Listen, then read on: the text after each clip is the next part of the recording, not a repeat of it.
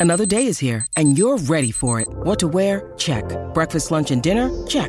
Planning for what's next and how to save for it? That's where Bank of America can help. For your financial to dos, Bank of America has experts ready to help get you closer to your goals. Get started at one of our local financial centers or 24-7 in our mobile banking app. Find a location near you at bankofamerica.com slash talk to us. What would you like the power to do? Mobile banking requires downloading the app and is only available for select devices. Message and data rates may apply. Bank of America and a member FDIC. When you need mealtime inspiration, it's worth shopping Kroger, where you'll find over 30,000 mouthwatering choices that excite your inner foodie. And no matter what tasty choice you make, you'll enjoy our everyday low prices, plus extra ways to save, like digital coupons worth over $600 each week. You can also save up to $1 off per gallon at the pump with fuel points. More savings and more inspiring flavors make shopping Kroger worth it every time. Kroger, fresh for everyone. Fuel restrictions apply.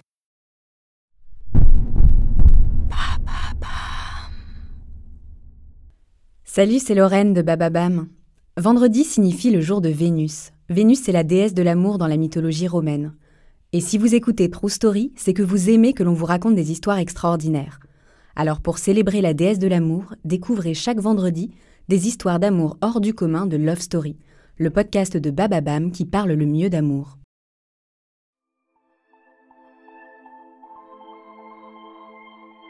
Ils sont rares, les couples qui traversent autant d'époques côte à côte.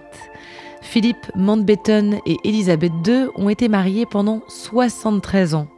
Une union qui ne pouvait être interrompue que par le décès d'un des deux, tant ils ont été un couple solide tout au long de leur histoire. Cette histoire met à l'honneur un homme qui a su se mettre en retrait pour laisser sa femme régner. Et c'est assez rare pour être souligné.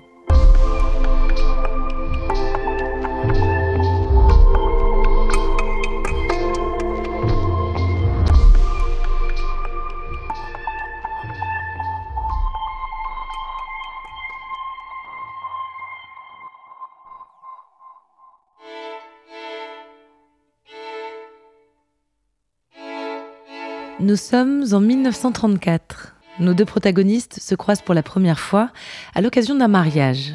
Elisabeth a 8 ans, Philippe en a 13. Ils sont cousins germains. Philippe Mountbatten est le fils du prince André de Grèce et d'Alice de Battenberg. Il est lié par le sang aux cours danoises, allemandes, anglaises et russes. Alors qu'il a seulement un an et demi, la monarchie grecque est renversée. Philippe et sa famille doivent s'exiler. Philippe va à l'école en France, puis au Royaume-Uni, auprès de son oncle et tuteur, George Mountbatten. Ses sœurs, elles, s'installent en Allemagne et épousent des aristocrates qui deviendront proches des nazis. L'enfance de Philippe est marquée par l'internement de sa mère, diagnostiquée schizophrène, par la mort de sa sœur dans un crash d'avion et par un enseignement rude mais formateur en Écosse. À l'âge de 18 ans, Philippe rejoint la Royal Navy. Nous sommes alors en 1939 et c'est cette année-là que le chemin de Philippe croise de nouveau celui d'Élisabeth. Elle a 13 ans, mais sa vie vient déjà de basculer. Deux ans plus tôt, son père, Georges VI, a été couronné suite à l'abdication d'Édouard VIII. Élisabeth sera reine. Ce n'était pas prévu, mais c'est désormais écrit. Après cette rencontre, la jeune Élisabeth dit avoir eu un coup de foudre pour ce bel officier. Puis la guerre arrive. Philippe sert la Royal Navy pendant les combats, ce qui lui vaudra d'être naturalisé anglais. Pendant des années, Élisabeth et Philippe s'écrivent régulièrement. Des sentiments forts naissent entre eux. En 1947, ils annoncent leur fiançailles la nouvelle provoque un petit séisme au sein de la cour. Philippe n'était pas vraiment le candidat idéal. Il est d'origine étrangère, il appartient à une branche mineure de la royauté et il n'est pas fortuné. La proximité de ses sœurs avec les nazis ne font que renforcer les méfiances à son égard. Mais les deux amoureux sont déterminés. Le mariage a lieu le 20 novembre 1947 à l'abbaye de Westminster. Un an plus tard, quasiment jour pour jour, Elisabeth donne naissance à leur premier enfant, Charles. En 1950 naîtra leur fille, Anne. À cette même période, la santé du père d'Élisabeth se détériore. Les deux époux commencent à assumer plus de responsabilités. Ils partent pour un tour du Commonwealth. C'est au Kenya, le 6 février 1952, qu'ils apprennent la mort de George VI. Pour eux, c'est une nouvelle vie qui commence.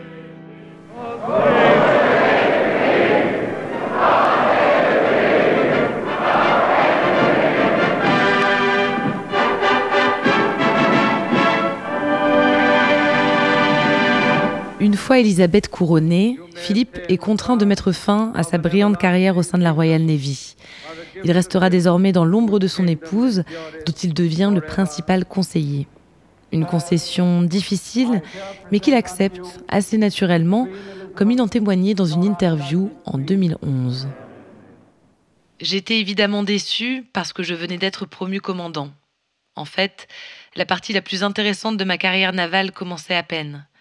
Mais de la même manière, en y réfléchissant un peu, étant marié à la reine, il me semblait que mon premier devoir était de la servir du mieux que je pouvais. Et c'est ce qu'il fera toute sa vie. Ensemble, ils ont encore deux autres fils, Andrew et Edward. Il y a parfois des rumeurs de tromperie, d'adultère. Les journaux prêtent à Philippe mille liaisons. Difficile de démêler le vrai du faux. Dans tous les cas, il demeure le soutien le plus solide d'Élisabeth. Elle le reconnaît elle-même. En 1960, elle lui accorde, grâce à un décret, une reconnaissance qui lui tient à cœur. Les descendants de leur lignée ne s'appelleront plus seulement Windsor, comme la tradition l'exigeait, ils porteront désormais aussi le nom de Philippe Mountbatten. Et c'est comme ça que côte à côte, Élisabeth et Philippe traversent les époques. Dans les années 80, il semblerait qu'ils aient eu des désaccords au sujet de Diana Spencer. Philippe l'appréciait, on ne peut pas en dire autant d'Elisabeth. Mais aucune querelle n'est assez forte pour séparer cette solide union, pour détruire ce couple à la fois si distant du fait de son rang et de son mode de vie, et en même temps si familier pour beaucoup de Britanniques. En 1997, à l'occasion de leurs 50 ans de mariage, Philippe disait cela a été un défi pour nous, mais avec l'expérience, je pense que nous avons trouvé une répartition judicieuse des tâches et un bon équilibre entre nos intérêts personnels et communs. La principale leçon que nous avons tirée est que la tolérance est l'ingrédient essentiel de tout mariage heureux. Cela peut sembler ne pas être si important quand les choses vont bien, mais c'est crucial en cas de difficulté. Et vous pouvez me croire que la reine possède la qualité de tolérance en abondance. Le 9 avril 2021, Philippe Mountbatten, duc d'Édimbourg, s'éteint dans le château de Windsor à l'âge de 99 ans. La reine publie un communiqué, sobre, officiel, annonçant la triste nouvelle. Mais en 1997, toujours à l'occasion de leur noces d'or, elle avait des mots plus explicites à l'égard de son époux. Il est quelqu'un qui n'accepte pas facilement les compliments.